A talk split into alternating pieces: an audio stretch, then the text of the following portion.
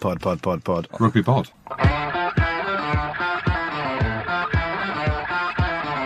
Hello and welcome back to the Rugby Pod. I'm Andy Ryan, Big Jim and Gertie are with me as usual. We'll be dissecting all the action from the Champions Cup semi-finals. Plus, we'll be looking at another Grand Slam for England's women in front of a record crowd at Twickenham and chatting to one of their star players of the tournament, Sadia Kabeya. So settle back, enjoy, and make sure you've subscribed on Spotify. How are you, lads? Where are you, Jim? Recovering. I wouldn't say recovering. I'm all right now. If this was Friday, it would be recovery. And we can come on to last week's shenanigans work, uh, giving back to the community, whatever you want to call it. but I'm on the west coast of Scotland at my friend's place. Big shout out to Archie and Jack on the island of Ling. And if you are not Scottish, you'd call it Lewing. A beautiful spot. Weather's beautiful today. I'm a bit echoey. I'm in a bunker. I'm in a glamped up pod, not like the rugby pod, as in like a glamping pod. I thought it was going to be a TMO bunker. No, Al should be here Oh, now with me, Yeah. sleeping and tweeting and eating. So, no, I'm in the island of Ling or on the island of Ling, in, on. So that's why I'm echoey because I'm not at my home studio or down in London. But the beauty of the rugby pod is we can record remotely as we are all well travelled men and travelling gentlemen. And yeah, I'm good. Been with the kids. They've got yet another bank holiday. There's one next week, the King's coronation. There's a teacher strike maybe the week after. There's another teacher strike after that, and doesn't matter because I can't spell or read or write and teach my kids anything. And maybe it's on me to be a better dad. I don't know. But the kids are off school again, so we decided to come away. how far was the drive from your house in Edinburgh to where you are now? And how was it with four kids? That's the masses want to know that. They want the story. They want the sick. They want the screaming. They want you getting out of the car. How was it? Three words: too far, shite.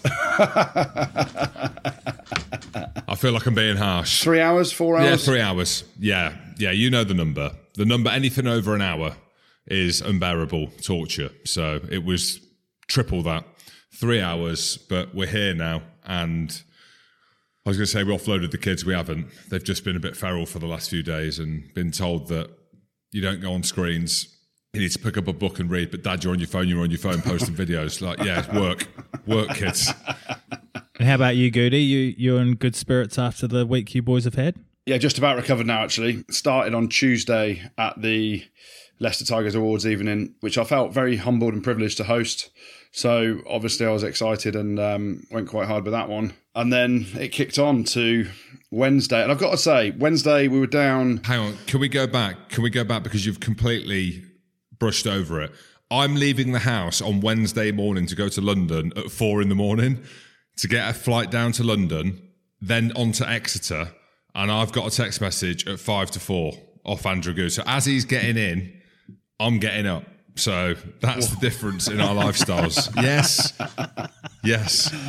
Oh, it's just life, Jim, isn't it? It's just you know, a couple of beers. That's all it was, right? Chips in the night is all I'm thinking. Yeah, that did happen. And then Wednesday, we drove down to Exeter. I drove down to Exeter to host Jack Nowell and Henry Slade's testimonial with the great Jim Hamilton. And oh my goodness, what a night! I'm not going to say very much about it. It was a brilliant room to be in. A lot of love in the room for Jack and Henry, and everyone's just waiting for Jim to smoke bomb.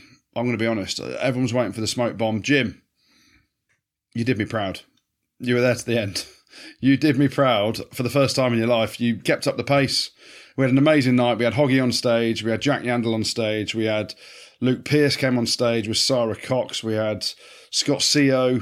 And then the two big boys at the end, Jack and Henry. I mean, I don't want to say that they might have lost the game because they were chopping pints on stage with me and Jim on Wednesday night, but it was hell of a night, wasn't it?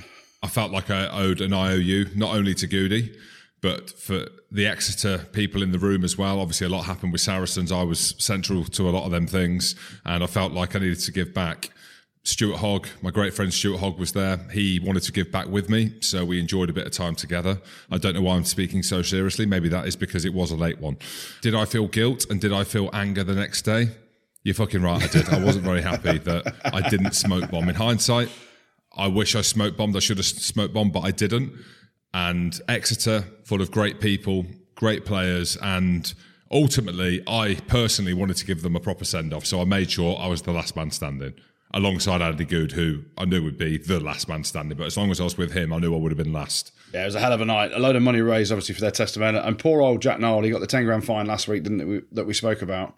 But we had to raise a lot more money for him to pay that 10 grand fine, but also for the charities that they're supporting in their testimonial. And it was brilliant. I felt very honoured and humbled, actually, to host that, didn't you, Jim? Because we went down there with an apology for Jim Saracens' days and the one bed flat in Luton. And obviously, we know there is a bit of ill feeling between Exeter and Saracens and what went on. And Jim played a big part in that one of those finals, getting the turnover, didn't you, Jim, back in the day for Saracens? So to go and host something like that was a phenomenal evening. And we got tucked in and we had a good time.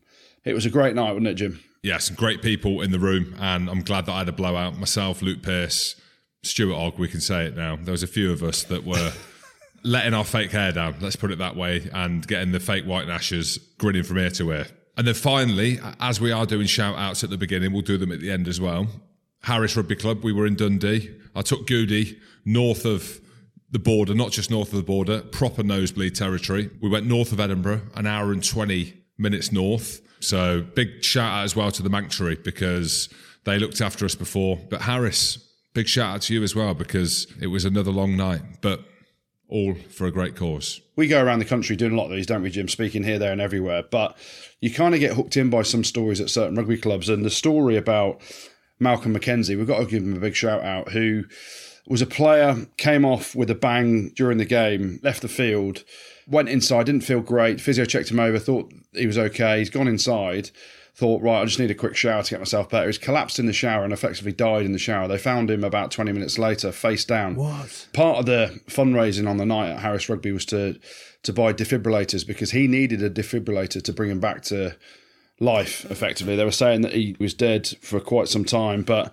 through the actions of Ewan Beaton Grace Tonner Duncan Johnston Adam Wood Keenan Agley and a few others. They gave him CPR. He's turned it round and he's he had six shocks of the defib, brought back to life, and uh, he's actually going back Jesus. to being a policeman next month. So hell of a story and a hell of a good feeling in the room from everyone at Harris Rugby. So shout out to them. I got tucked in again on Friday night and came home Saturday with my tail between my legs. Talking of tails between your legs as well, this it shows the power, the spirit, and the humour within a rugby club because when they rolled him over he said it was like minus 65. So he said, when your heart stops, everything shrinks. So he had to explain that moment that when they did roll him over and his heart had stopped, as soon as he got defibrillated, if that's what they call it, heart brought back to life, everything grew back into shape. But I think he was worried that people were taking pictures, but they were having a good old laugh about it.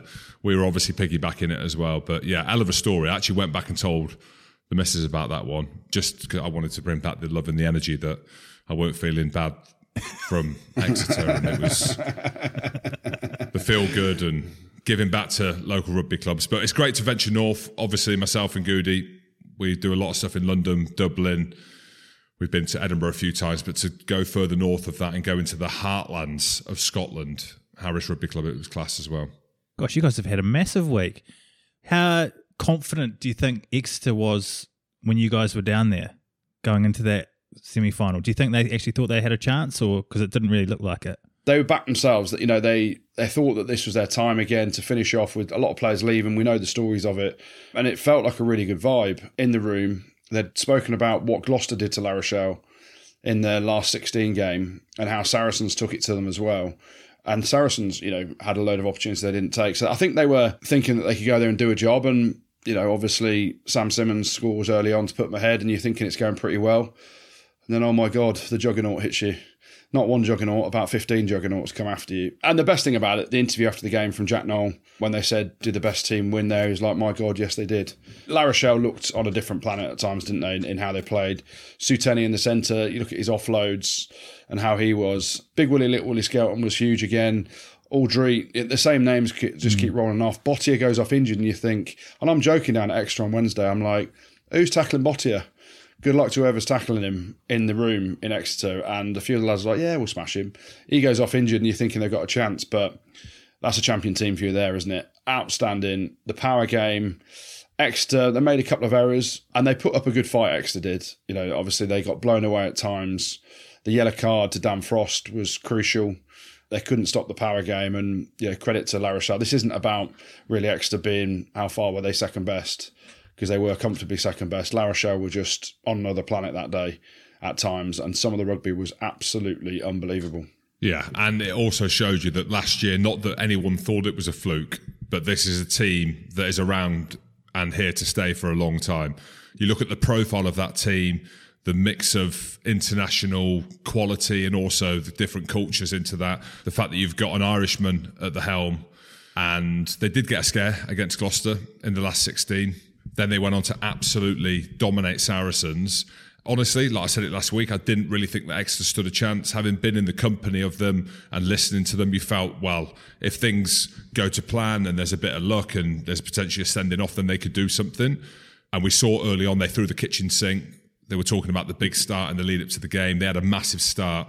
But you actually look at the profile of the two teams. I saw a stat up. There was something like 80 kgs difference between the two packs. And you look at the domination they had at the scrum. You know, even in third or fourth gear, that carrying ability just to get over the game line, the stuff that maybe, unless you're a purist, which me and Goody are, you don't think makes a huge amount of difference. But even them two extra meters in contact every single time, time and time again, you're on the back foot, and their accuracy and their power and just the complete game. Like mentioned, the scrum, the line out drive, Raymond Rhule's on the wing, goodness me, like we haven't even spoken about him on top of the layers of players that we were chatting about before. I, I don't want to jump too far because we'll come on to the final. Exeter gave a great account of themselves. They spoke about it being the last dance because you think about the players that were playing in that game. Sam Simmonds off to Montpellier. I'm not too sure where Joe Simmonds is going, but Dave Ewers was on the bench. Jannes Kirsten as well is leaving. Obviously, Hoggy as well is retiring at the end of the season there was a lot on that game, a lot of emotion going into that game. Exeter in a rebuilding phase. Did they see themselves being in the semi final of the Champions Cup? Probably not, but it was one last chance saloon. They went down fighting to the very end, and I think they did as much as they probably physically could against the current champions. Yeah, I just wonder whether a bit of experience of Stuart Hogg starting back there could have made that difference. But I think whatever team Exeter had picked, they'd have come up second best because La Rochelle were ridiculous. You talk about the big names, and Jim mentioned a few others then. Anton Hastoy at 10, who has come in this season and done exceptionally well. He has been unbelievable. Kerr Barlow at 9, who I know missed the final last year from, I think he broke his hand a few weeks before. He was ridiculous at 9, but just have a look at Hastoy at 10. You're playing under Ronan O'Gara, you're controlling the game like on the big stage multicultural team. You've got a couple of South Africans on each wing. You've got a few French boys in the front row. Your centre, Seuteni, he's been in France a while, but he's Pacific Islander. You know, just to control it as a 10, understanding how the game flows and all that stuff. I thought he was absolutely brilliant. And no one's really mentioned too much about him because of all the other big names in the squad and big performances you know those X factor moments that come up. And Raymond Rhule was massive at the weekend, wasn't he? But have a look at Hastoy. He is an unbelievable player and he's done exceptionally well for La Rochelle. what's he doing to control the game that's having such a big impact in your eyes? Listen, he's got like weapons all over the field outside him. And sometimes the hardest thing is to pick out the right weapon to use. But he's got the crossfield kick game that leads to Raymond Rhule's try. He's just he's he never looks flustered. He's a really good looking guy as well. So I'm looking at him going, he's the ideal rugby player. Lovely hair, but managing a game, and he's not always just looking to chuck the ball around everywhere and just hope something happens because they've got X factor players. He is picking out the right options, going to the line. He opens up spaces for other players on the inside, the offloading game. It was just, it was a pretty complete performance, really. And I don't, I don't think, however Exeter played, they could have stopped it. Some of Kerr snipes as well mm-hmm. were, you know, outstanding. And like Jim said, when you're getting your nose through the contact and you're two or three meters past it every time, that's when those little soft shoulders appear because you're on the back foot defensively. And players like Kerr Barlow, Hastoy, they find those little chinks and other players go and exploit them without necessarily getting the big pats on the back for it. Austin was calling uh, Barlow the best nine in the world that's not playing international rugby. Do you think Eddie Jones is going to give him a call because he is eligible to play for Australia? Yeah, I can see it happening. Will Skelton, who'll definitely be in the Australian mix. Why not bring one more with you? Friend of the show, Nick White, will have something potentially to say about that. I've seen some new names in the Australia squad, but you look at Wales, where they're not wanting to pick players like Joe Hawkins now has obviously come out and not being picked in the World Cup squad. Eddie Jones will do the complete opposite. He'll pick players that are on form. And Goody mentioned Kerr Barlow last year missing out in the final. We were talking him up in the lead up saying how well he was playing, and he's backed up that performance World Cup year. I didn't even know he was Australian. I thought he was a Kiwi. I'll be honest. He is a Kiwi, but he played for the All Blacks and then he has had the stand down period while he's been in France. So he's now eligible to play for the Wallabies because he's got heritage on that side of his family as well. Just when it really matters, you just come and deliver. Just snippets of gold dust. What Andy Rowe had to do, Jim, was just back himself up this week because the Crusaders got absolutely battered at the weekend. He doesn't want to talk about that though. I'm sure that'll be in the ugly. yeah, I didn't realise that the game wasn't played at La Rochelle. Like the crowd was intense. Was it played at Bordeaux, wasn't it? Neutral tell Leinster that in Dublin, neutral ground uh, in the country. I, no, let's not get it because people think I'm bagging Leinster. I love Leinster. Yeah, I mean, it just shows you, doesn't it? And I had to put a tweet out. I wasn't on my phone a huge amount. I was only on seven hours on Saturday and eight hours on Sunday. So I made sure I wasn't on my phone loads over the weekend while I've been away. But I just wanted to showcase that. I saw someone put up a video of the atmosphere and the energy around the La, La, Rochelle team and the fans. If you haven't seen it, go back and look at the celebrations last year. Have a look at what it did to the town. It was like football. It was like Galatasaray. It was like I'm trying to think. Cov City back in what year was it, Goody? 87? 87, 87. I was there. I was there. It was like that. And you talk about rugby is in a tough spot at the minute. In France, it's not. like, it's really not. It really isn't. And you look at what rugby does to these towns and to these cities. And La Rochelle, again, going deeper into the archives, and we've referenced it here on the podcast, there's a few years waiting list now to get a season ticket. Like absolutely thriving. And that team, not only on paper does it look amazing, not only do they play a great brand of rugby, they are so well supported. And the story, everyone talks about Exeter coming up through lower leagues to become Heineken Champions Cup winners look at La Rochelle, it's exactly the same. They were talking about Uini Atonio when he came off and came back on and then had that slow walk off, like players like that who have been through it. I mean, what a wonderful club to play at. La Rochelle, I'll be honest, again, three, four years ago, no idea. Never heard of them at all. It was always Toulouse. It was always Stade Francais. Then it was Racing. Then you had the Perpignans and Biarritz and Bayonne. Never La Rochelle. And now I look at them, I'm like, well, I'd love to go. I've never been. I'd love to go and watch them play in La Rochelle. Yeah, well, I had the privilege once of going and commentating on a game there for BT Sport, and it is an unbelievable place. So I think the population is something like 80, 90,000. That's it. What? Yeah, and half of them were down in Bordeaux. So it's an hour and 50 minutes from La Rochelle down to Bordeaux. But it's an amazing story, and the atmosphere in the stadium at home when they play is phenomenal. I think they're, they've got another home game this season. It'll be their 80th sellout on the spin build a bigger stadium, lads, because they're all coming. They're all coming week in, week out. It is an amazing place to go to. And here's a stat for you talking about La Rochelle. The last time they lost a game in Europe, when was it, Jim? Well, it wasn't last year. Correct.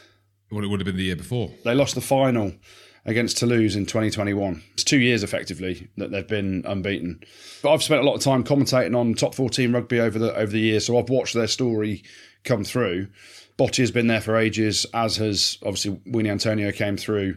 Sazy in the second row. They've built on their project of here we are. And that's what Ronan O'Gara talks about. It. He says sometimes it's not about rugby, it's about the project and believing in the project. The whole town are bought into it because the huge difference between rugby in England and rugby in France, for me, is culturally rugby is effectively religion to a lot of these towns. It's all that they care about. The scenes, the fans, the atmosphere. I messaged my friend Andrew Brace and said, Tell me about the atmosphere because he was doing the touch.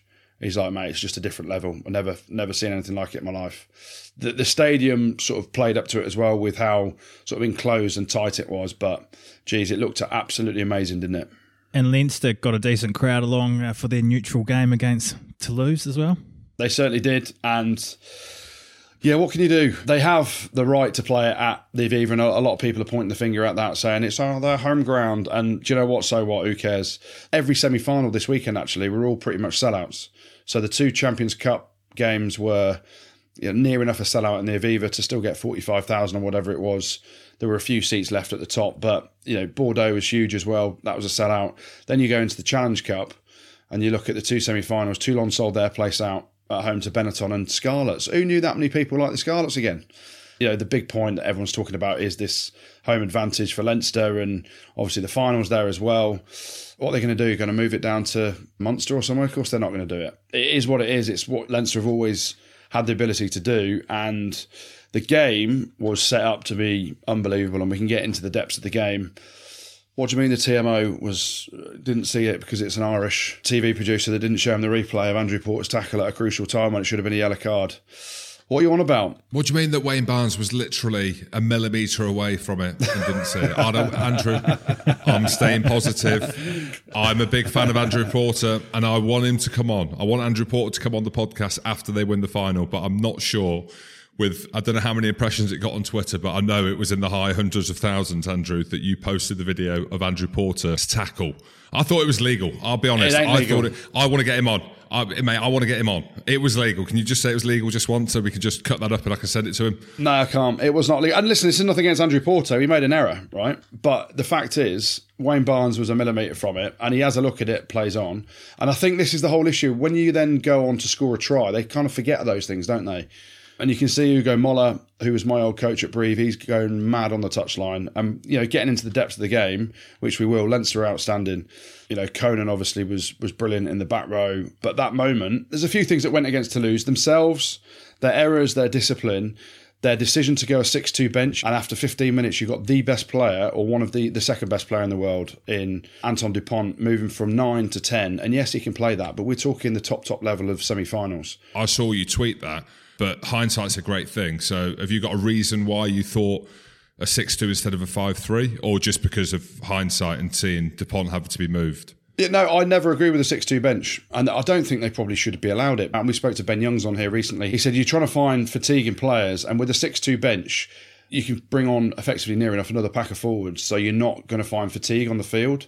And that's one of my things about the game and how it how it's refereed and how we're playing it. There isn't often space because players aren't fatigued. So that's why we continually see some of these big hits. So I was always you should have a five three bench, especially in key positions. And the knock on effect of it, your centre's gone down, right? So you bring a, a different scrum half on, you move the Dupont from nine to ten, you move Ntamack from 10 to 12 and you move Pita Ahki from 12 to 13, you've moved effectively four players' positions with one injury. I've never agreed in a 6 2 split at all because one of them has to be able to cover scrum half because it's such a specialist position. In a semi final at that level, and Dupont's a world class player and he's brilliant when he plays 10 as well, but you've affected the team so much with one substitution and one injury that you've then got four players playing in different positions to where they started the game and you've got the best player in the world or one of the best players in the world not in his main position where he can be the ultimate threat at the top tier of you know international rugby and it's had a massive effect on them as a team. So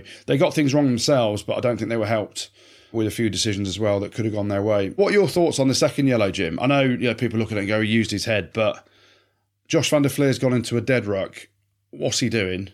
Then he's taken he's gone in twice for two nibbles. The ball is miles away at the back of the caterpillar and Nettie's just stood there like a a rhino. Well, he, he is, but he stood there like an, it's an open shot. Come and have a go at me.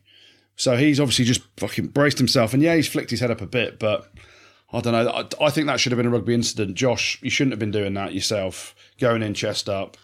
I think that's where Toulouse feel a bit hard done by as well. But not to be different to you, but genuinely, I've been in that position many times. And not that I can read Nettie's mind, but it's a pretty aggressive act, isn't it? You can see Josh van der Flier coming in, and people will be like, well, what's he meant to do? He's obviously meant to brace himself, but it was the action. He steps forward with his shoulder, steps forward with his shoulder, and bangs his head into him. Genuinely, when I saw it, and this isn't meant to be divisive or to cause a stir or cause, cause an issue, if he would have got red carded for that, I wouldn't have been overly surprised, which is completely the opposite of what you're saying. Mm. Josh van der Flier hasn't done anything wrong in terms of, all right, the ball might be dead it might be a long ruck. He might have no chance of getting the ball back. He's gone in with his closed arms. But what can Netai do? I'm not too sure, but the movement was pretty aggressive. Yeah. What do you mean Josh van der Flier dived, though, and made a meal out of it? Oh, goody. Andrew, I did put him in with World 15. I saw what was coming. and we have to be joined up on these things. I knew he was going to take a dive this week. I don't think he dived that bad, did he? No, he didn't. He didn't. It's one of them. You're looking at. I hope he's looking back at that, going, the way I've gone to the deck's pretty embarrassing. The turnaround fact is Nettie gets sin binned.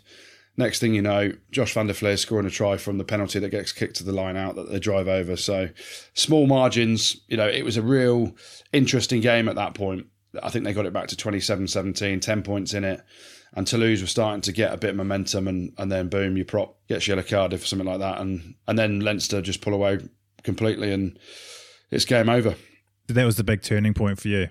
Well, there was two big turning points. Hmm. Well, three big turning points really. Ramos's yellow card, and I'll come on to another yellow card later in the game. You talk about the frustrations in the game. I 100% believe Thomas Ramos, his yellow card is right. It was the right decision by Wayne Barnes. A minute before that, or a couple of minutes before that, Anton Dupont's moved from scrum half to fly half, so he's hardly had an impact on the game for the next 15 minutes. And with Ramos getting sin Jamison Gibson Park finds the blind side a few times. They score a couple of tries, and the game at that point you think is pretty much gone for them. So the Ramos yellow card is 100% right. The decision to go a 6 2 split, which affected what happened, hindsight, you're looking at it, you don't want Anton Dupont going to 10 in a European semi final. Yes, he can do it in a league game, and people have come up with that example to me, but it's a Heineken Cup semi final, right? Against the best team, Leinster you know, generationally that we've seen coming out of Ireland. So you can't have your best player playing out of position, plus your second best player in Ntamack playing out of position, plus probably your third best player as well in Pita Ahki then moving as well. But their discipline let them down. Leinster were great. Jamison Gibson Park, phenomenal at scrum half. And when you look at the difference between him and then the moving Anton Dupont, Anton Dupont had no impact on the game at all because he had to get moved to 10 early on. And, you know, Jamison Gibson Park was on fire talking of tens, Ross Byrne, cometh the man, cometh the hour. I've been waiting to say that all show. But everyone was talking about Johnny Sexton a few weeks back. It's now Ross Byrne. He's now taken that jersey by the scruff of the neck, no pun intended. I thought he was brilliant at the weekend, ball in hand, managing the players around him, kicking off the tee. Uh, you could see the energy, the confidence, barking at the players. I thought he was brilliant as well. So it's one of them, like Goody's gone through the archives of what Toulouse could have, should have, would have done. We've been all over Leinster this year saying about them being unplayable, how well Ireland have played, Ireland France analogy in the lead up to the game with the bulk of the Ireland squad in Leinster, a load of the players playing for France in Toulouse. It's a really hard one because you, people are going to talk about the final. Like, what do you think? What do we get from that? Well, there was a number of reasons. Both teams, it's really hard to judge because I think the two very best teams are in the final, and it is going to be hard to call. But Leinster, at times during that game, they were unplayable again. And you look how well Conan played at eight. Caelan Doris was quiet as he's ever been, really. And it doesn't matter because you've got a quality like Jack Conan, Josh van der Flier back in, James Ryan, who I left out of the World 15. I should have put him in Will Skelton. And again, hindsight, I didn't last week. And Dan Sheehan again, who for me is the informed hooker oh, good. in the world right now. Oh, unbelievable. Unbelievable. When I was with him a couple of weeks ago, I couldn't believe how tall he was. Yeah which is a weird thing to say, but as a hooker, really, really tall. And you think for the final, they got Ronan Kelleher coming back. They're going to have Robbie Henshaw as well back in the mix. Him and Ringrose, 12 13. James Lowe, is he going to make it back? Hugo Keenan was fairly quiet at 15 as well. Yeah. At the weekend compared to how he has been. Jimmy O'Brien, friend of the show, like they're just quality on quality. And again, I'll say, it, I think when they're on all firing on all cylinders, and they win that physical battle, which is the big question mark, whether or not they can do that over La Rochelle, they're unplayable. Well, it's a few weeks away, but after seeing what you've seen from the weekend, have you got any indication or insight into who you think will win this final? It's hard, isn't it? La Rochelle are champions. They're playing a great brand of rugby. There's the whole underlying story of Rog, a Munster boy, you know, coming up against Leinster and in Dublin. And a lot of things will get written about that the power game of La Rochelle. I think everyone thought Leinster were just going to cruise to victory last year in the final and probably didn't pay La Rochelle enough respect. But it's so hard to look past Leinster in, in Dublin. But as people have said, everyone talks up this Leinster team. Yeah, they are a great outfit, but they've only won it once in 10 years. And they are year on year people's favourites. So they've got some big sort of questions to answer themselves. And it's hard to look past them in Dublin when, when the writing's on the wall from most teams when you know Leinster can play all their games at the stadium that they're going to play the final at if they wanted to. Although La Rochelle, they shocked them last year, they can do it again. And the year before. You think about what La Rochelle did to them in the semi final the year before, that physicality. And that was the shift, wasn't it, for Leinster and for Ireland that a lot of them spoke about is the power game. Arguably, you could say Jacques Nienaber coming in that pat. Well, in fact, speaking to Leo Cullen personally, he's referenced that around the physicality that South Africa play with. Maybe that's an added layer that Leinster might need, and that is the big question mark. We know Leinster play a brilliant brand of rugby when they're on the front foot. When I look at that La Rochelle team, I look at the scrum, the dominance that they had, and yes, without being horrible, you look at where Exeter and what they're going through. It was only Exeter. Leinster are going to be a very different outfit. But when they've got players like Will Skelton, Uini Atonio, Gregory Alldritt, that power game that they can play, but also layered on top of that the tactics that someone like Ronan O'Gara and that kind of multicultural influence that they have. This isn't me trying to stereotype the French. The way that Toulouse played and the whole stuff around Dupont going off was a very French mindset coach at the side of the pitch, all emotion, yeah. charged, all hands up in the air, all bravado. When really, if he would have took a step back and looked at it properly, like Goody said, you're playing against one of the best teams in the world. Like, why are you going to move four players out of position just to service one injury?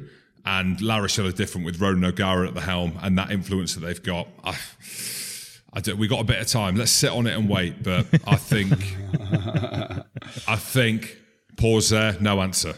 What happens with the tickets? Does La Rochelle get half the stadium or? I don't think they'll get half the stadium. There'll now be a amount that are dished out to the two final teams that will be exactly the same. So, uh, you know, obviously there's loads of people on pre-sale tickets. There'll be loads of Leinster fans that will just expected Leinster to get there because, and it's in their hometown, so they take that risk. But they've probably pre-sold 20,000 or they've got to keep a load back for sponsors and everything like that for the Champions Cup, then there's going to be 30,000 left, which would be split 15 and 15. I'd suggest that's how it's done fairly. Whether that is the case or not, I don't know. But one thing you do know is you look at La Rochelle, every time they play, whether it's home or away, there's a lot of supporters there because they love that club. Even to the point of when they played Ulster, rewind your minds back to the game in the group stages when Ulster had to move their game away from the Kingspan because it was frozen and it was supposed to be played behind closed doors in Dublin. There's a load of La Rochelle fans in the stands, weren't there? So they'll find a way, and I hope they do because the colour they bring, the noise, the flares, and Jim put it on social media, the entrance into the stadium that they created for their own team and how much it means to them. You hope they get as many tickets as possible because they'll just add to an unbelievable occasion. Well, it was a more than decent crowd for the Grand Slam decider in the Women's Six Nations at Twickenham on Saturday as well. A crowd of 58,498, which is a world record for a women's match. And we can have a chat now with England back row Sadia Kabeya. How are you? I'm very good. A bit refreshed after the game now. It's been two days. Um, it's all sunk in, but yeah, feeling good. Sadia, what are the initial emotions? I mean, it must be quite overwhelming when you look at the amount of people that packed into Twickenham, the momentum and the hysteria that has gathered along this journey with the Red Roses. How, how has it been? A bit surreal, I imagine. Yeah, it's been so surreal. When anyone's asked me how I felt, I can just say speechless. Even walking out into the stadium and looking around and taking it in during the national anthem and hearing the whole cheer, I think it takes a while for that to sink in, especially being such a momentous occasion. And it being a record breaking crowd. None of us have experienced that before, but I think the main feeling is gratitude, um, just to be able to get here now and hopefully for it to keep going. But yeah, it feels was very very good. You said speechless then, and obviously all the girls knew that on the way to the game there would be a record crowd. It wasn't like all of a sudden all these people have come from nowhere. We knew it was going to be huge, but it still sort of took your, your breath away. I read some bits over the weekend that were really touching around. It kind of kicked in when you're on the bus journey on the way into Twickenham and seeing how many people were hanging outside the pubs and cheering. And I've been there in that situation for England, and it is phenomenal, isn't it? For the first time you've seen it, you get off the bus, the noise it just gives you a massive lift. But how do you balance that between being speechless, shocked, excited, all those different emotions, and how do you keep it all in check? Yeah, I think for a lot of the girls, and me included, as soon as we step on the pitch, it's kind of uh, a flip gets switched, and it's you're into game mode. I think obviously when we were coming into the stadium, people are cheering us in, and when you get off the bus and you see all these people, it's quite overwhelming, um, and it kind of snaps you back into reality of like what is about to happen. But as soon as we get onto the pitch, and especially with the team of England, we're quite focused in our mindset. And for me, when I'm playing, I only hear the noise once the whistle goes. So like while I'm playing and I'm making a tackle, I don't hear anything. But if it's a turnover and the crowd then erupts, that's when I kind of realize where I am again. But I think it's yeah, having that balance about taking in the situation and being present in the moment, but then also focusing on the task at hand, which is obviously winning the game. I'm jumping ahead here, but while the emotion's high, how do you feel that you can replicate that? Because there's a lot of things in rugby at the minute in terms of global calendars. Even in the men's game, we're going through big issues. The Champions Cup was obviously on over the weekend as well, so many eyes would have been there and people travelling. As a player, do you think about that or not? Do you just want the powers that be to kind of deal with that? Because you want to replicate this game on game, right? Yeah, 100%. I mean, yeah, there's loads of logistics and things behind the scenes that goes into it. And obviously for the women's game and for us having those types of crowds and for people to see that it's only going to grow the game and make it better. But it's easier said than done. But I think that's obviously in the back of people's minds, and there's a lot of conversations with the media and stuff like that. But for the majority of the squad, and for me myself, like you said, we let the powers of B do do that, and we do what we can on the pitch to try help that move along. Well, the beauty of what we're talking about now is you are a Grand Slam winner again as a team, and we talked about the emotion of the stadium and everything like that. It worked, didn't it? Because we were 33 0 up uh, at half time. It's Simon Middleton's last ever game. And obviously, we know the scoreline. France come back in that second half. What did he say at half time? Because was it the worst team talk ever at half time? Because France came back in that second half, something strong, didn't they? No, thank God that we started. the change in messages was really the same. I think we always knew France was a team that like didn't give up. They're built on a lot of lot of passion, so we knew they're going to come out with new things. You know, start throwing the ball about and you know try to get underneath our skin. And in the change room, we even said like we got to keep the foot on the throat, and that was the main messaging. I'm not really sure what went on the pitch when we went back out there, but in the change room, the atmosphere and the vibe was the same as it has been previously. It wasn't like we had taken a breath out or anything like that. I think France really just upped their game in that second half. You'll have to excuse my ignorance with this, Sadia, but I did wonder. You mentioned about keeping the foot on the throat. So someone like Simon Middleton, he's a northerner. We're good friends with Louis Deacon as well. Can you give us an idea of some of the stuff that's said and like is it aggressive? Like, uh, is terminology used like that? Do they swear? Like, what kind of emotion is used in a women's changing room for a Grand Slam decider? So we have breakouts first, like normally going to our forwards and our back stuff, and a lot of that is led by the players at, at first. We have a, a team of players, so we have Zoe Aldcroft and Sarah Bern leading the line out in the scrum, and then Deeks chime in with a few things. But a lot of that stuff is quite calm because uh, as a squad, we kind of know what our job is and what we need to do.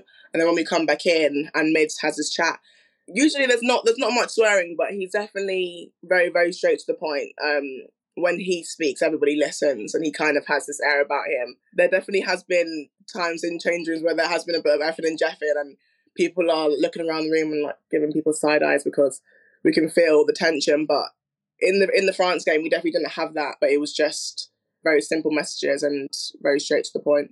I can imagine half time was a pretty happy place, right? 33 0 up. You were flying in that first half as a team. The emotion in the change room must have been unbelievable. But then, obviously, what happened in the second half, uh, the panic stations a little bit. We, we ever panicked? Did you ever think they could come back and win the game? Or was it always, girls, we've still got this? I think probably in that last 10 minutes, it got a bit squeaky bum times, especially, you know, obviously with the final score. If there was a minute left on the clock, they could have um, had a chance to score again. But I think for the 30 minutes of that second half, even though they definitely had us under the cuff for quite a bit, there wasn't really an air of, oh, we could lose this. Maybe a bit of part of the downfall where we went wrong in that second half, thinking that because we'd gone ahead so much in that in the first half that they couldn't call it back. And I think there might have been one of the mistakes that we made as a mindset, but maybe we should have been a bit more scared and feared what France could have done. Maybe that would have kicked us into gear again in that second half. But I, well, I never really thought that we were going to lose in that second half. Amazing. Probably a good thing, though, that game against France because of what happened in New Zealand as well. So comfortable in the lead up and then in the final, where we all know we watched it and, and saw what happened and saw the iconic scenes if you were a New Zealander. Do you think there's an element of this being a good thing for your team going forward to the World Cup in two years' time that you've had a, a not a scare, but it's not all been glory in a part of the game and made it more difficult to win the Grand Slam. Yeah, 100%. I mean, probably as soon as we lost that final, our next sights was the Six Nations and obviously getting the Grand Slam. And even with an Ireland game last week, it wasn't our best our best performance, and that was also a bit of a scare of us, a bit of a kick in the arm um, going into France. And then, yeah, we always want to have challenges, and obviously the score lines sometimes don't show that. It doesn't seem like we're getting challenged enough um, playing other teams in, in the league. But I think yeah, we definitely thrive and learn a lot from games like like we did against France. So yeah, going into 2025, we want to have a lot more challenges, a lot more close games um, to make us better. And I think hopefully that will show. We've seen the women's game grow massively over the last, especially like the last 12 months with two world record crowds. What do you think it is that the women's game has some advantages over the men's game as a spectacle and why people are going to watch it? Yeah, I think the women's and the women and men's game is very, very different, especially with the way that we play. I'm a bit biased, but when you play a lot more flowing rugby, obviously in the men's game, there's a lot more kicking, a lot more tracking up, it's a lot more structured. And I think in the women's game, we have a bit more room to to play and a bit more room to have individuals use their own individual styles and bring that talent to the to the game. And I think spectators like to watch that, and especially now getting more fans from the men's game, they're also seeing the difference between the two games, and it's bringing more and um, more attraction to women's game. And I also think generally with, with our fan base, our fan base is a lot more a lot more diverse as well. And there's a load of new a load of people, different races, different sizes, different colours, different social backgrounds. And I think that's also attraction into women's game because it means people feel like they are welcome no matter where they are from. And I think that's another difference in the men's game with what we see as the typical fan base of what the men the men have as well. Um, it's a really interesting point actually. And then looking at the women's game as a whole, and I want to get into your psyche now as an England player, and effectively England have been the best team or the top two best team with New Zealand in the world for a long, long time. We're seeing the growth of other countries coming through, more investment going into the game from the unions of, of the women's team. But how hard is it because I've been in games, I'm sure Jim has as well, where you're going up, turn up to the game knowing you're probably going to win by 40, 50 points because you are that much better than them. How hard is it to motivate yourself week in, week out for some of those games as opposed to playing against France or New Zealand more regularly when they're a lot closer? Yeah, I think from the outside perspective, it probably would seem that there could be some weeks where it's harder to motivate yourself or feel like you're going to get anything from the game. But the messages that we always get week in week out is to take each game as a new game. Like yeah. clean slate, go at it, attack it. We don't change where we play for any other team. Even sometimes we'll come away from a game 50 0 and it will feel like we haven't played great or we didn't put out what we wanted to put out. So even though these scores are not seeming like we're getting challenged or we're winning by miles and miles, because of the standard we hold ourselves to, we can take something from each of the games. So I think a lot of it is driven on by the enjoyment of the game as well. So regardless of whether it's a tight game or we're winning by 50 points, we always want to go out and play the best. So me personally, I don't have um, that problem with feeling like I'm not motivated for each of the games. What about the opportunity and the realistic ambitions of growth? We've all spoken about it, the amount of people at the game at the weekend. I interviewed Ellie Kildunn a few weeks ago and we were talking about the uh, elephant in the room, which was salaries, right? So, what, as a player, having experienced that at the weekend, do you feel is a realistic goal over the next year? We're seeing more and more teams becoming professional, but realistically, where do we think that this can go? Whether or not it is money or whether or not it is opportunity, just as a player? Yeah, I definitely think England, they talk a lot about being a world leading team and a world leading squad. And like you said, a lot of other teams are now becoming professional. They're um, yeah catching up to us basically, and we want to keep that standard of being world leading. So it's about how we can keep that gap, be in that gap, and keep staying at the top. And I think there's a lot of things that could change to do that. One of them being salaries. Obviously, coming into 2025, and it's a new new year. Contracts are changing, and you know, we have higher expectations, especially with the performance we put out over the past couple of years, coming away from the World Cup being second, having a 31 game win streak. We feel like we deserve a lot more. But starting at the base of it, we want to have a world leading leading program, which consists of you know great facilities, great transport to and from games, stuff like that. So it's not just about the money. Um, I think now contract stuff is done by a specific group, but I think now as a squad we really want to push to make our training better. That comes from within the squad and what the RFU can do with that as well. But I think, yeah, the main things would be seeing how England, can change through their staff, through their coaching, through the facilities, and then that will cause a catalyst for the salary and stuff to go up with that. I always like to hear about people's backstory into the game. However, you know, it comes about whether you, you know, women's player, men's player, sevens player. There's always different stories and nuances around it. And Jim and I have known each other for donkey's years, but we have very different backstories. What tell us a little bit about your backstory, Sadie, because it's pretty interesting from all accounts. So I got into rugby in secondary school in Crystal Palace in South London. I've always been very, very sporty. did athletics, trampolining, anything under the sun. And it just happened that my school that I went to had a rugby academy for the sixth formers. So rugby was already a thing at that school. Kind of an anomaly for me, especially in South London. Not know anything about rugby. Our rugby team looking very untypical for a rugby team and got pulled out of a lesson in year eight were given some boots, got told the rules, run forward, pass backwards, hit something very, very hard. And that's actually how I got into it. And for the first like three years of playing, I was just playing for the love of it. I didn't go to a club outside of school. I was just playing with my friends in school, training and just like gaining love for the game. And then eventually got picked up and joined the pathway. But my journey into rugby was very, I don't know, one in a million, I think. I'm in the palace at that point in time. I don't think I would have found rugby as quickly as I did, if at all.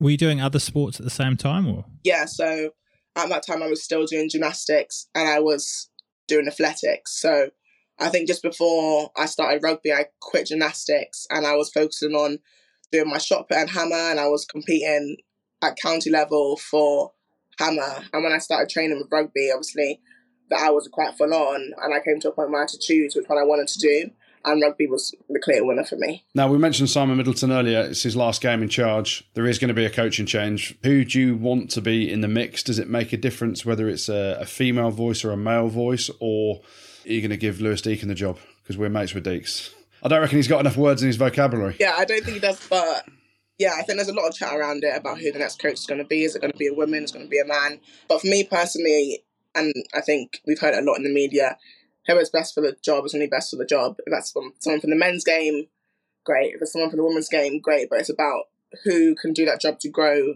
the Red Roses to the next to the next level. Obviously, Jo Yapp's been thrown about. Zan has been thrown about. Um, but for me, it's literally we're in a really exciting time. The squad is regenerating. We've had so many new players in, old players coming into higher roles in the squad, and having a new coach is only going to elevate that. I think so. I think for me, it's just a lot of excitement to see who it's going to be and see where they can take us. But I have no qualms really about who it's going to be. I just hope they choose someone who's best for the job. All right, Sadia, thank you very much for coming on the show. Really appreciate it. And uh, best of luck with whatever's next. Thank you very much. Cheers, Sadia.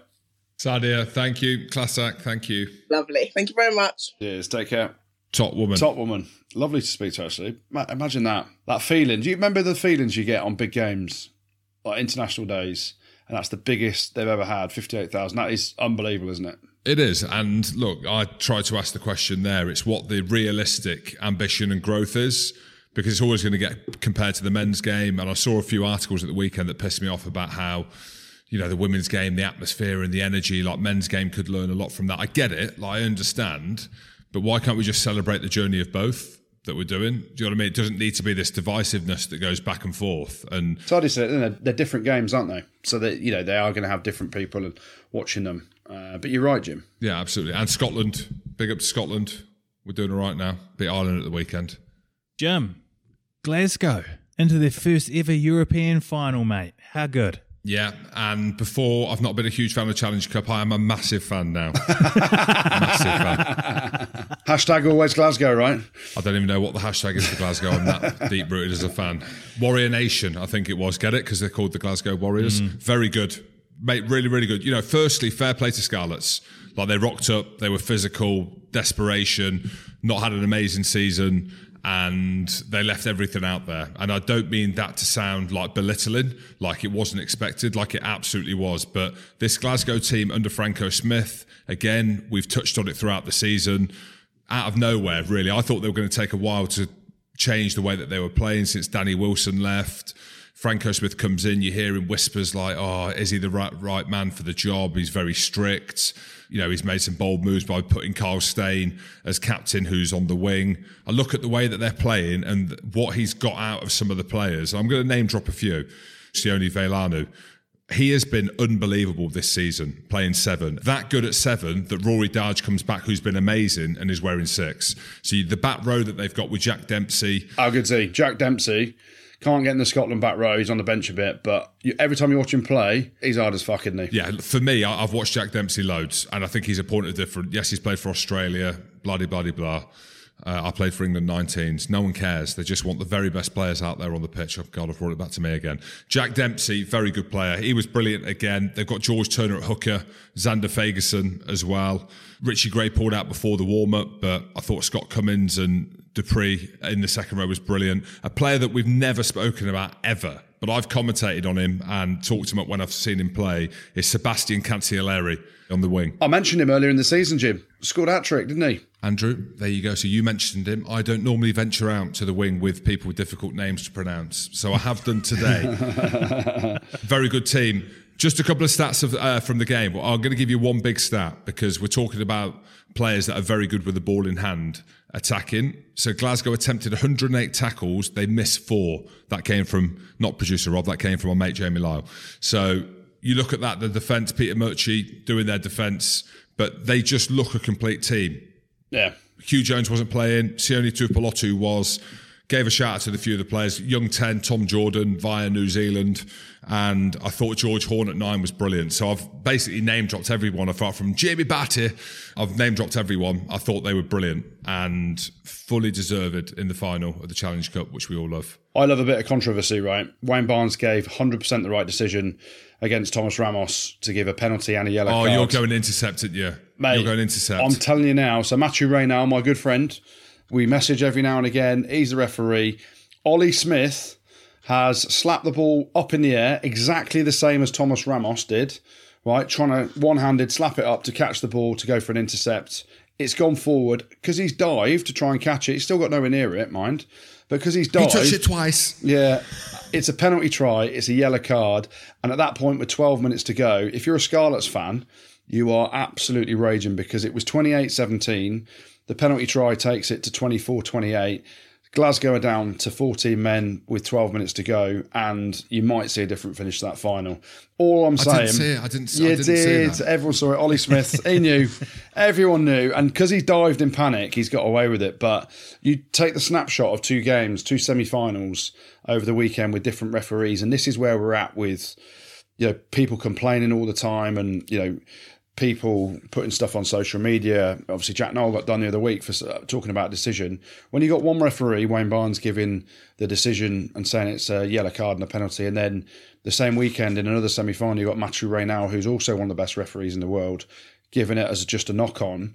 You're like, how does this work? If you're a Scarlets fan or if you're Dwayne Peel, you know, as the head coach or any of the players, you devastate because every other time that's happened this season, that's been a, a yellow card and probably a penalty try because he was on the edge to score it and it would have 100% been a try. So frustration, and you clip them both up, have a look at them both. They are very similar. One hand, ball goes up, one's a yellow card, one's not.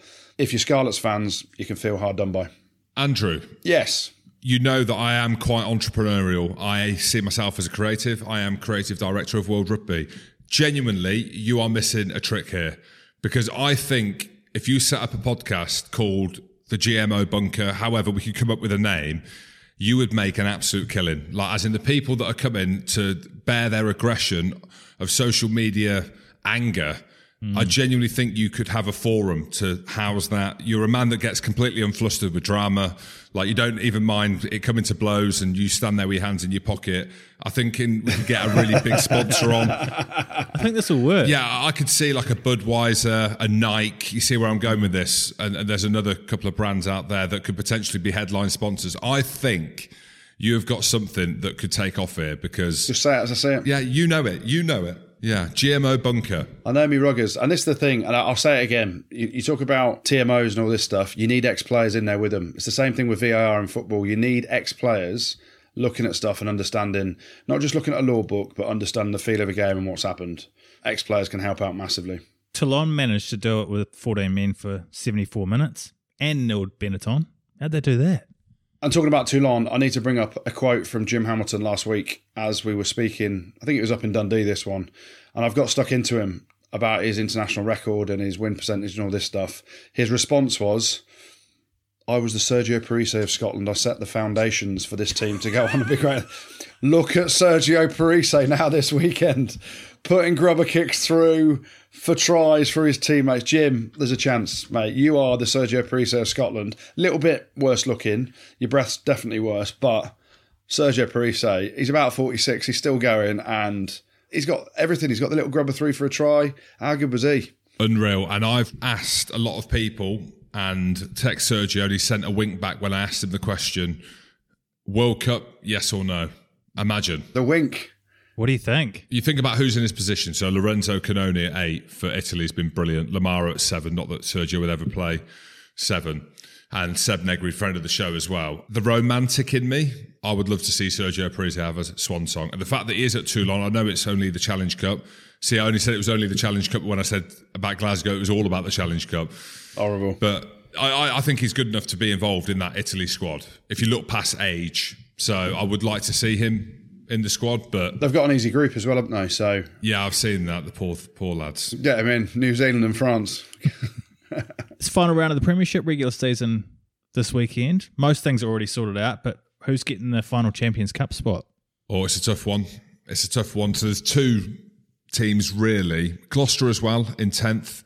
I've got a chance to squeeze in. So just for a bit of context, Exeter, Quins on 47, so they're in. So it's going to come down to Bristol, who are on 42, Bath on 42, and Gloucester on 41 points. Bath play Sarries at Bath. Sarries, as we know, qualified in first, so they've got a home semi. And Bristol at home to Gloucester. We were going through the archives and we've worked with producer Rob. It's going to come down to points difference. I think Bath will beat Sarries. I think Bath are on fire at the minute, and we can maybe talk a little bit about them if they beat Sarries at the weekend. But Bristol, you look at everything that they're playing for, the kind of players that they've got, it feels like they've got a bit of the momentum because they're, what is it, good? Is it seven points in front, eight points? So basically, Jim, in terms of maths, and this is my genre here, Bath have got to beat Saracens by nine points more than Bristol beat Gloucester by to go ahead of them in the league, I think. It might be a bit more complicated than that, but I think that's what it is. So I'm I'm back in I'm back in Bristol's. Obviously, a lot of players leaving. You know, the likes of Charles Piutau is off ski. There's a few others leaving as well. They've done very well in terms of money in their bank. They've played some scintillating rugby, but I'm sure they'll want to leave on a bit of a high in terms of securing Bristol Champions Cup rugby next year, and that's kind of their parting gift, if that makes sense. I know Semi Radradra, he said he might be back for that game as well, didn't he? So we shall see on that. But Gloucester, I feel really sorry for them. They've had loads of injuries this year. I just think Bristol finally will have too much and they'll secure that last place. But Bath, I'm having a, a bit of banter with my mate Josh at work who is a Bath stalwart and he's getting excited because they've won three dead rubbers on the spin, but they've still got a chance, Jim. They've still got a chance. Well, they've not dead rubbers then, are they? Because the money and the opportunity they get at the Champions Cup. Here's one for you. I'm just going to throw it out there. I mentioned a few players. Tom Pearson. Last week I said I reckon he'll be in the England squad. Ben Spencer. I know there's a bit of hysteria doing the rounds in the media at the minute. He'd be up there for starting scrum half for England, the way that he plays, and he's been brilliant for Bath as well. So I still think Bristol though. Well, we have tickets to give away to Bath v Saracens this weekend and London Irish v Exeter, thanks to the famous grouse. Just check out our social media channels to enter those. Courtney Lawes has signed a new contract with Northampton. You guys surprised given the stage he's at in his career and the money that he could have got elsewhere? Mm, made a lot of money already, I imagine. I do wonder how m- much longer he's got in the legs. This is me just guessing here. Has he signed a one year deal? Uh, so therefore, he wants to go to the World Cup. One last chance saloon to play in the World Cup. And part of that is he signed the deal at Northampton. Is he the ultimate one club man? We will see. But yeah, I, I thought he would have moved on. But with the injuries that he's had, maybe he feels like he's got a little bit more to give to England, a bit more to give for Northampton. Who knows? But yeah, I mean, it's great by Northampton to keep him. Brilliant player. One of the best players, I'd say, of our generation. I also look at it and, and you do think, yes, there will be big offers elsewhere, but perhaps because of that injury record that he's had over the last few years, which hasn't been great, maybe there isn't a massive box on the table for him from other clubs because they, you know, they look at the impact of injuries and how much game time you've had over the last two years. We've seen Manu Tuilagi re-sign at Sale. You know, no doubt the same with him. He's turned down money abroad, but you look at the injury record, and that's what clubs look at. So I think it's brilliant that Courtney Lawes is staying at Saints. No doubt he'll have a testimonial as well. So Courtney, if you want me and Big Jim to come and host that, we can do a great job. We'll go to the all you can eat Chinese and we'll stay out till six in the morning. While we're talking about one club men, who do you think's the biggest one club man in rugby? Not me or Jim Hamilton. Not Andy Goode. You know what? You know the one club man stuff. This is something that I used to think about a lot, and we've been at, both been at clubs where we've had players there that have never left, like the likes of Leicester, where you've got players like Martin Johnson, just to name one, who was a one club man, Martin Corry. Same at Gloucester when I was there. Nick Wood at Loosehead, Andy Hazell as well, Jackson Ray at Saracens, just to name a few. There's obviously a load more than that. I always admire these people because of the loyalty that they show. You could flip that and say it's comfort zone. I see it as loyalty. I think showing that amount of loyalty, and yes, loyalty is repaid with finances and you get paid and, and well paid. But I, I do think there's a romance and a charm around these one club men. So it's a big question. Very different, I think, now to where it was back in the day with the likes of Lawrence Dallaglio at Wasps, Martin Johnson at Leicester. I mentioned Nick Wood and Andy Hazell at Gloucester.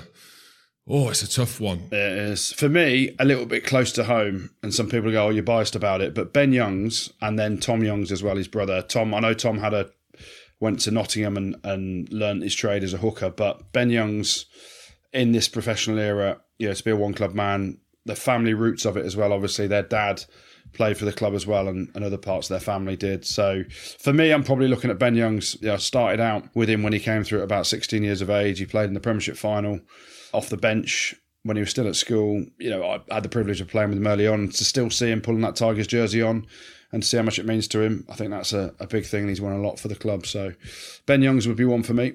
Yeah, for me, and it is quite topical, but I'm going to go for Jackson Wray, who's made over 300 appearances for Saracens. And the reason why I'm going for Jackson Wray is because of the quality that he's had to compete with, with the likes of Billy Vunipola, Schalk Burger coming into the mixer as well, uh, Jacques Burger. You think of the players that have Ernst Joubert. You think of the players that he's had to compete with. I mean, he's only 32 as well.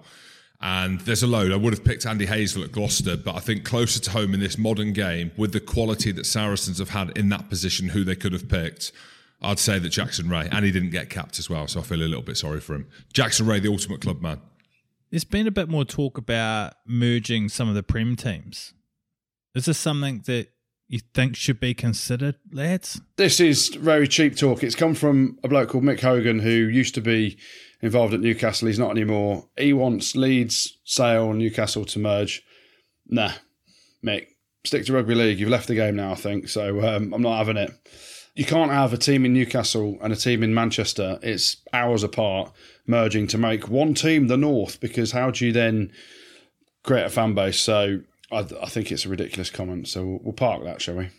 All right, then we'll park that and we'll go straight on to the good, the bad, and the ugly. Yeah, let's start off with some good. Dave Attwood, Jim, a man you played with and against quite a few times, I'm sure, had a few ding dongs with. Good player. Very good player. He's announced he's retiring after over 350 games for Bath, Bristol, Gloucester, and Toulon. Hell of a shift from him. So he gets a mention because it's a hell of a career. Toulon beating Benetton 23 0 despite playing 74 minutes with only 14 men. Glasgow get a mention in the good this week. They won 35 17 away at the Scarlets to reach their first ever European final and become the first Scottish team in a European final since 2015. It's a big shout out to Franco Smith and all the Glasgow boys. Leinster get a mention in the good, of course they do. They dispatched Toulouse in that semi final playing some scintillating rugby. And La Rochelle get a mention in the good, of course they do, because they beat our beloved Exeter Chiefs, because we love the Chief Chief Chiefs now, don't we, Jim?